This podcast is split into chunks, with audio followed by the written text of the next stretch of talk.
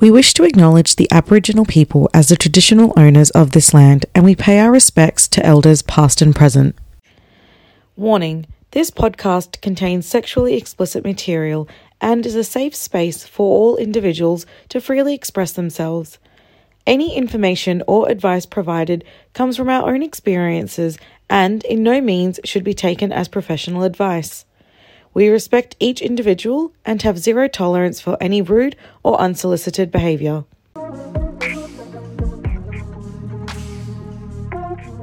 Hi, I'm Luna Wilde, and this is Project Slut with Wilde Times, your podcast for everything BDSM and kink.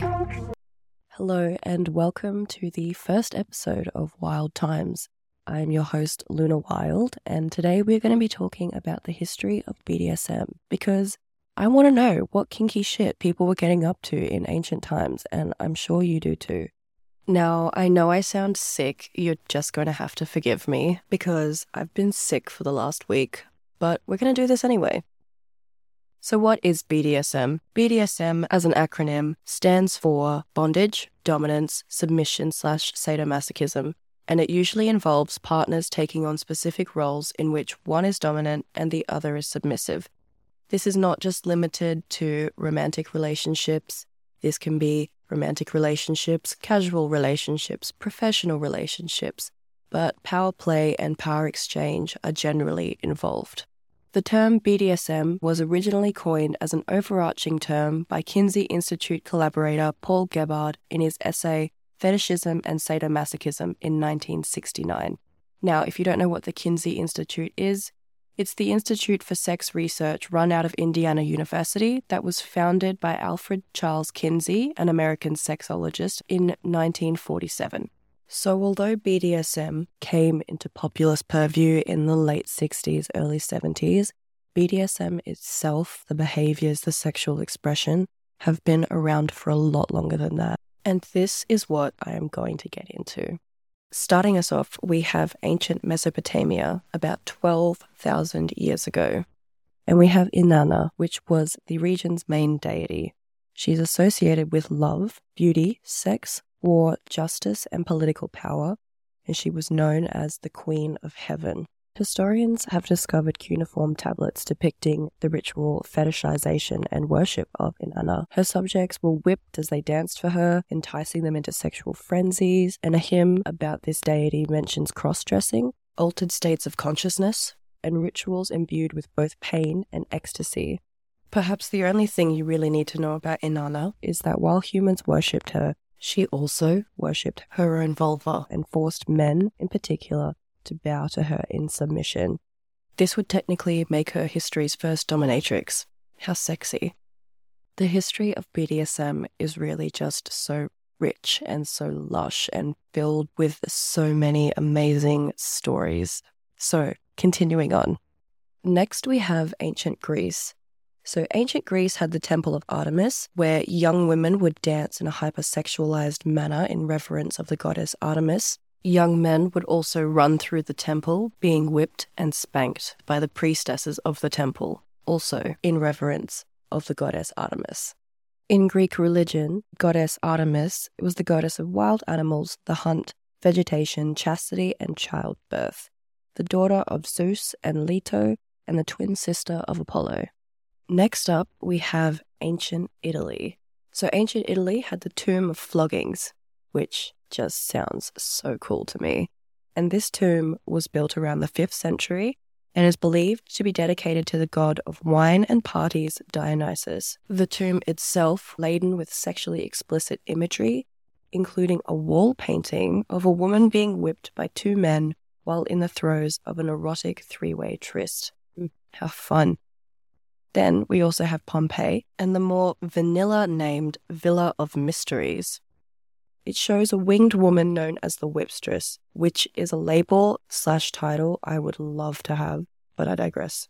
So it shows the Whipstress, this angelic figure who initiated women into her secret cult through techniques akin to both bondage and flagellation, which suggest that whipping was more than just for punishment, it was also for sexual enjoyment. And now we have 15th century Japan. In 15th century Japan, there was a popular creative martial art known as Hojo Jutsu, which focused on rope restraint. And yes, people, this is the precursor to Shibari and kinbaku.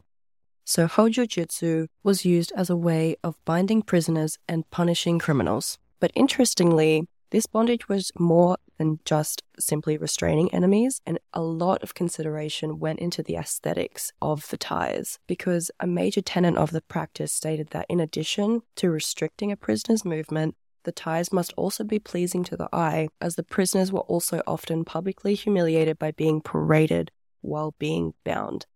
Like I said before, this is our precursor to Shibari Kinbaku, now, those terms have been separated into shibari, which means tying, and kinbaku, which means tightly bound, and they're used interchangeably in the BDSM community.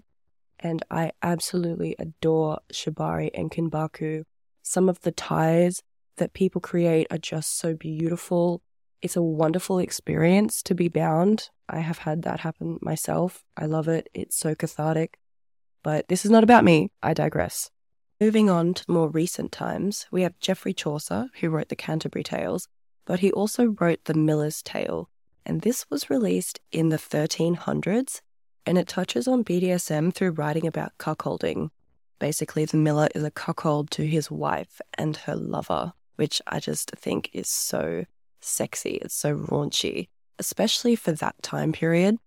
And then we also have Thomas Shadwell, the virtuoso, John Cleland's Memoirs of a Woman of Pleasure, which also included tales of whipping.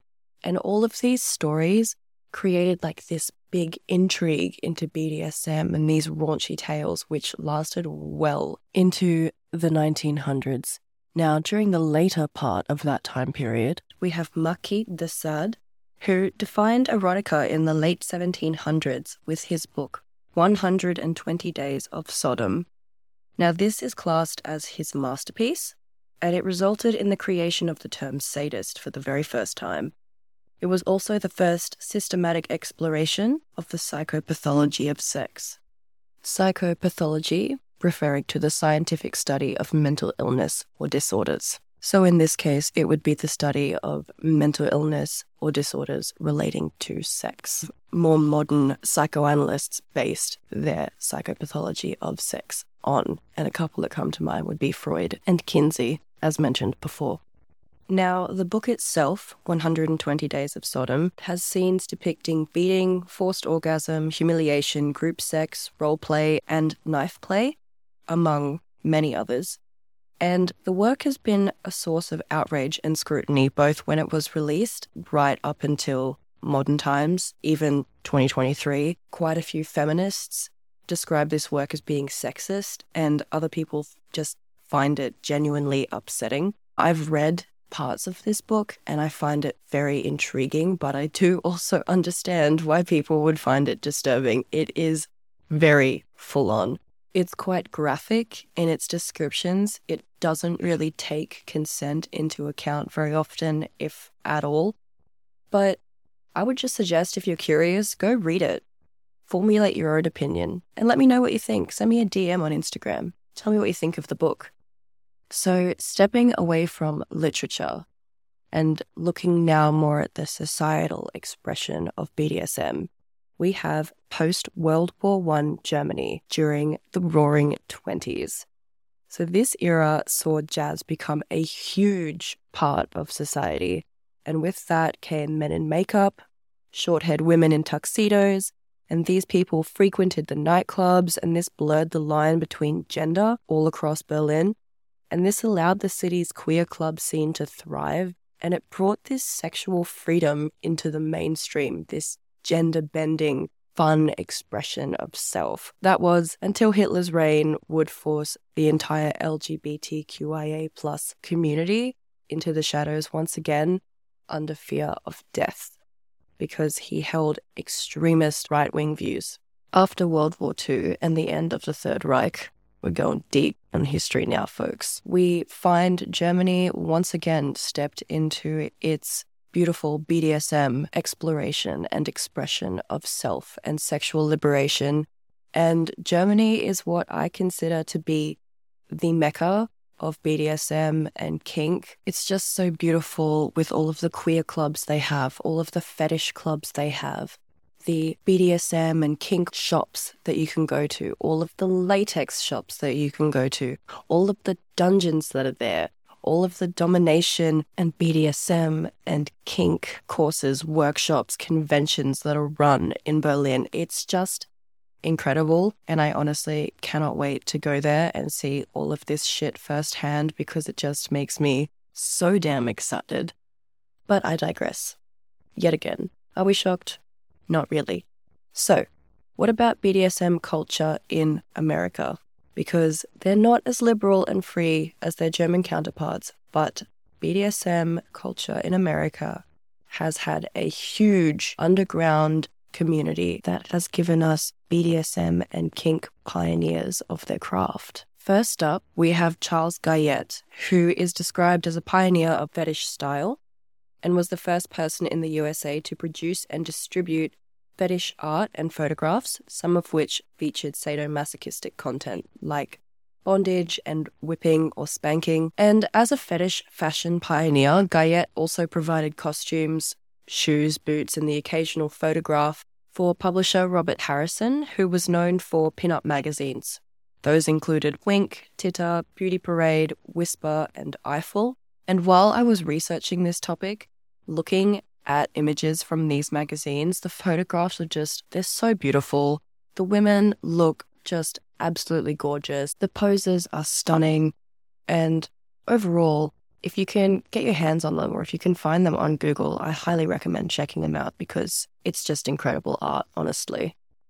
Although largely uncredited in his lifetime, Guyette was an incredibly important figure in the early fetish community and was the first martyr of fetish art in history, which means people just didn't understand what he was doing and he was ridiculed and sidelined for a lot of his creative life.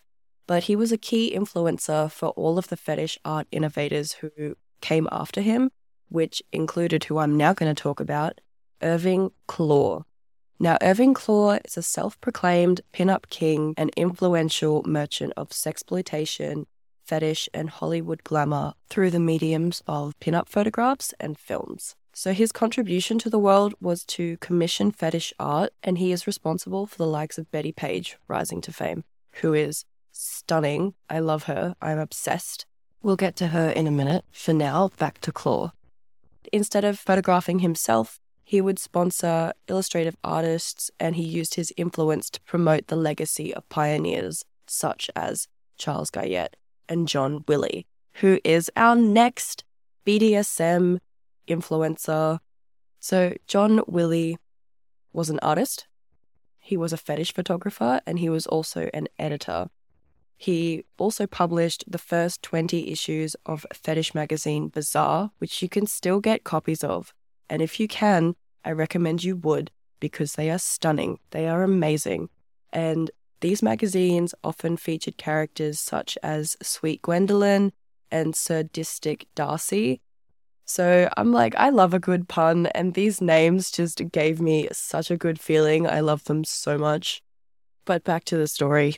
This was a strictly underground sex magazine, but it had such a far reaching impact on later fetish themed publications, and it even experienced a resurgence in popularity during the 1970s. And those are the copies that you can still get your hands on to this day. Willie is often attributed to pioneering modern BDSM and fetish styles, with contemporary looks still attributed to the scene today because some of the images produced by Willie overtly crossed into BDSM territory. He had models bound with ropes or leather behind their back or over their heads, models struggling against restraints or being beaten, and you can see a lot of that in modern BDSM photography. Bizarre was lucky with its content and it managed to avoid censorship despite the overarching fetish theme because the publication didn't contain quote unquote nudity, homosexuality, overt violence, or obvious depictions of things that might be read as perverse or immoral and that might rankle those parties who were capable of banning, censoring, or blocking circulation. So basically, they walked the line very, very well. And it was published right up until the late 1970s. And if you can get a copy of one, do it because they're amazing and very, very worth it. Now, I mentioned her before, but we are now going to talk about the amazing, the one and only Bettie Page. If you don't know who she is, you should go educate yourself or just keep listening to this because I'm going to educate you on how amazing she is. Basically, what you need to know is Bettie Page was one of the most famous bizarre models on the roster, and she is considered the queen of pinups and BDSM styles alike, and she is largely attributed to revolutionizing sexuality for women. She's just so incredible. She had such a lasting impact on the industry, especially when it comes to the relaxation of censorship on women. Before Bettie Page turned up on the scene, there was this relegation of women to the sidelines with regards to what they could wear and how they could express themselves. So she became a real instigator behind women embracing their sexuality and their femininity as she empowered women to make their own decisions on sexual preferences. And this led to a more healthy conversation around submissive and dominant behaviors for women. So women weren't just forced to be only in the submissive role anymore. If a woman wanted to express herself and express her dominance, then that became more okay, that became more mainstream. And it was because of Bettie Page and her fellow pioneers that BDSM began to break free from the underground. And it made these small steps into becoming an artistic movement, not only in America, but in the rest of the world as well. It became more to the forefront of society. Around the time society was becoming accustomed to Bettie Page's fetish look, marginalized members were also starting to emerge from the underground. The gay leather movement actually came out in response to California's motorcycle culture, and it spawned the leather subculture in homosexual communities. With its overtly masculine themes, the leather movement directly countered society's preconceived notions about homosexuality and masculinity, with the movement itself becoming a powerful statement in the fight to normalize homosexuality. First up, we have the iconic Touko Valio Laaksonen, who is otherwise known as Tom of Finland. Tom of Finland is considered the most influential creator of gay pornographic images ever, and I have to agree. If you haven't seen the images, you probably have. Honestly, they're the black and white, hand drawn images of super masculine men in leather and motorcycle glasses and the caps and the big bulges in their pants. Amazing. I love them. So, obviously, he's best known for creating highly stylized and masculinized homoerotic art. And Tom of Finland's career spanned four decades, and all of these illustrations featured men with exaggerated dicks, with tight or partially removed clothing. Oh, everyone went crazy for them. I go crazy for them. I'm not even a gay man and I love them. It's just beautiful. So, Tom of Finland actually created an identity for BDSM and gay culture, where mainstream media at the time would frame gay men in this effeminate light. And it wasn't an effeminate light that actually celebrated homosexuality, it was used as a very subversive and degrading way against homosexual men rather than a celebration of their homosexuality and expression of selves. So, Tom of Finland created this strong, powerful, and self assured works of art that showed the more masculine side of homosexuality and didn't deny homosexual men the ability to express themselves in that way because not every gay man is effeminate just like not every gay man is hypermasc. So we now have this beautiful dichotomy between the effeminate side and the masculine side, thanks to Tom of Finland. After Tom of Finland comes Robert Mapplethorpe. Now, like Tom of Finland, Mapplethorpe is attributed as one of the pioneers of the homosexual art scene. He came of age in New York City in the 1970s, and he played a pivotal role in bringing BDSM into the mainstream and he did this by using his photography to shift trends in homosexuality and push back against the stereotype of the effeminate homosexual. At the time, and even now, Mapplethorpe is synonymous with obscenity, but that's not what the specific purpose of his work was. Instead, Mapplethorpe confronts his audience with bold images, many taken in the underground BDSM sex scene. And his work, however, it deviated from the heteronormative concept of BDSM, like Bettie Page produced, and instead enabled him to create content a little bit harder, a little bit more intense, things that were not seen in the mainstream before the likes of Tom of Finland and Robert Mapplethorpe.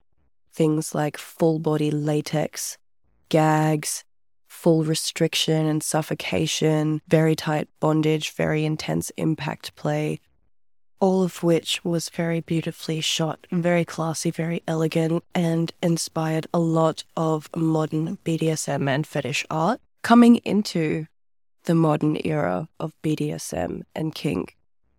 Recently, we've seen BDSM and kink actually come into the realm of artists pushing the boundaries of society's comfort through film, photography, fashion, and exposing us all to scenes that were once kept exclusively underground just for those who knew.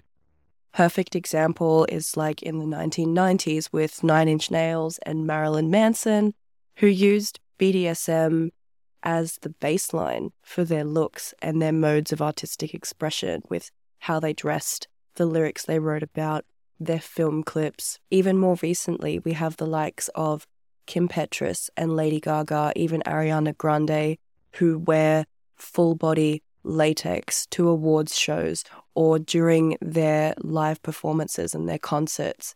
We have TV shows like Bonding that are readily available on Netflix. BDSM now is just becoming part of our mainstream culture. I personally love that BDSM and kink and sex is more okay in today's society. It's more prevalent in the conversation. It allows us to create podcasts like this where we can educate and talk about things that were previously taboo. It gives people more strength, it empowers people, it educates people. We're more knowledgeable now.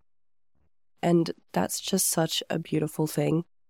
Because if this brief history of BDSM has shown us anything, it's that fluidity of gender and sexual expression should be celebrated. BDSM isn't some nefarious, evil subculture hell bent on destroying society, and it's definitely not a culture best kept underground away from prying eyes. Like, we're not Satan worshippers over here. We're just kinky people wanting to get our rocks off. And BDSM is a subculture with an incredibly rich and important history, and there's no incorrect way to express sex, gender, or sexuality. It's all good as long as it's consensual, because consent is sexy, people. Anyway, that's it from me today. I hope you enjoyed this brief history of BDSM as the very first episode of Wilde Times. Enjoy yourself, stay safe, stay sexy, and I will see you all again on the next episode. Bye.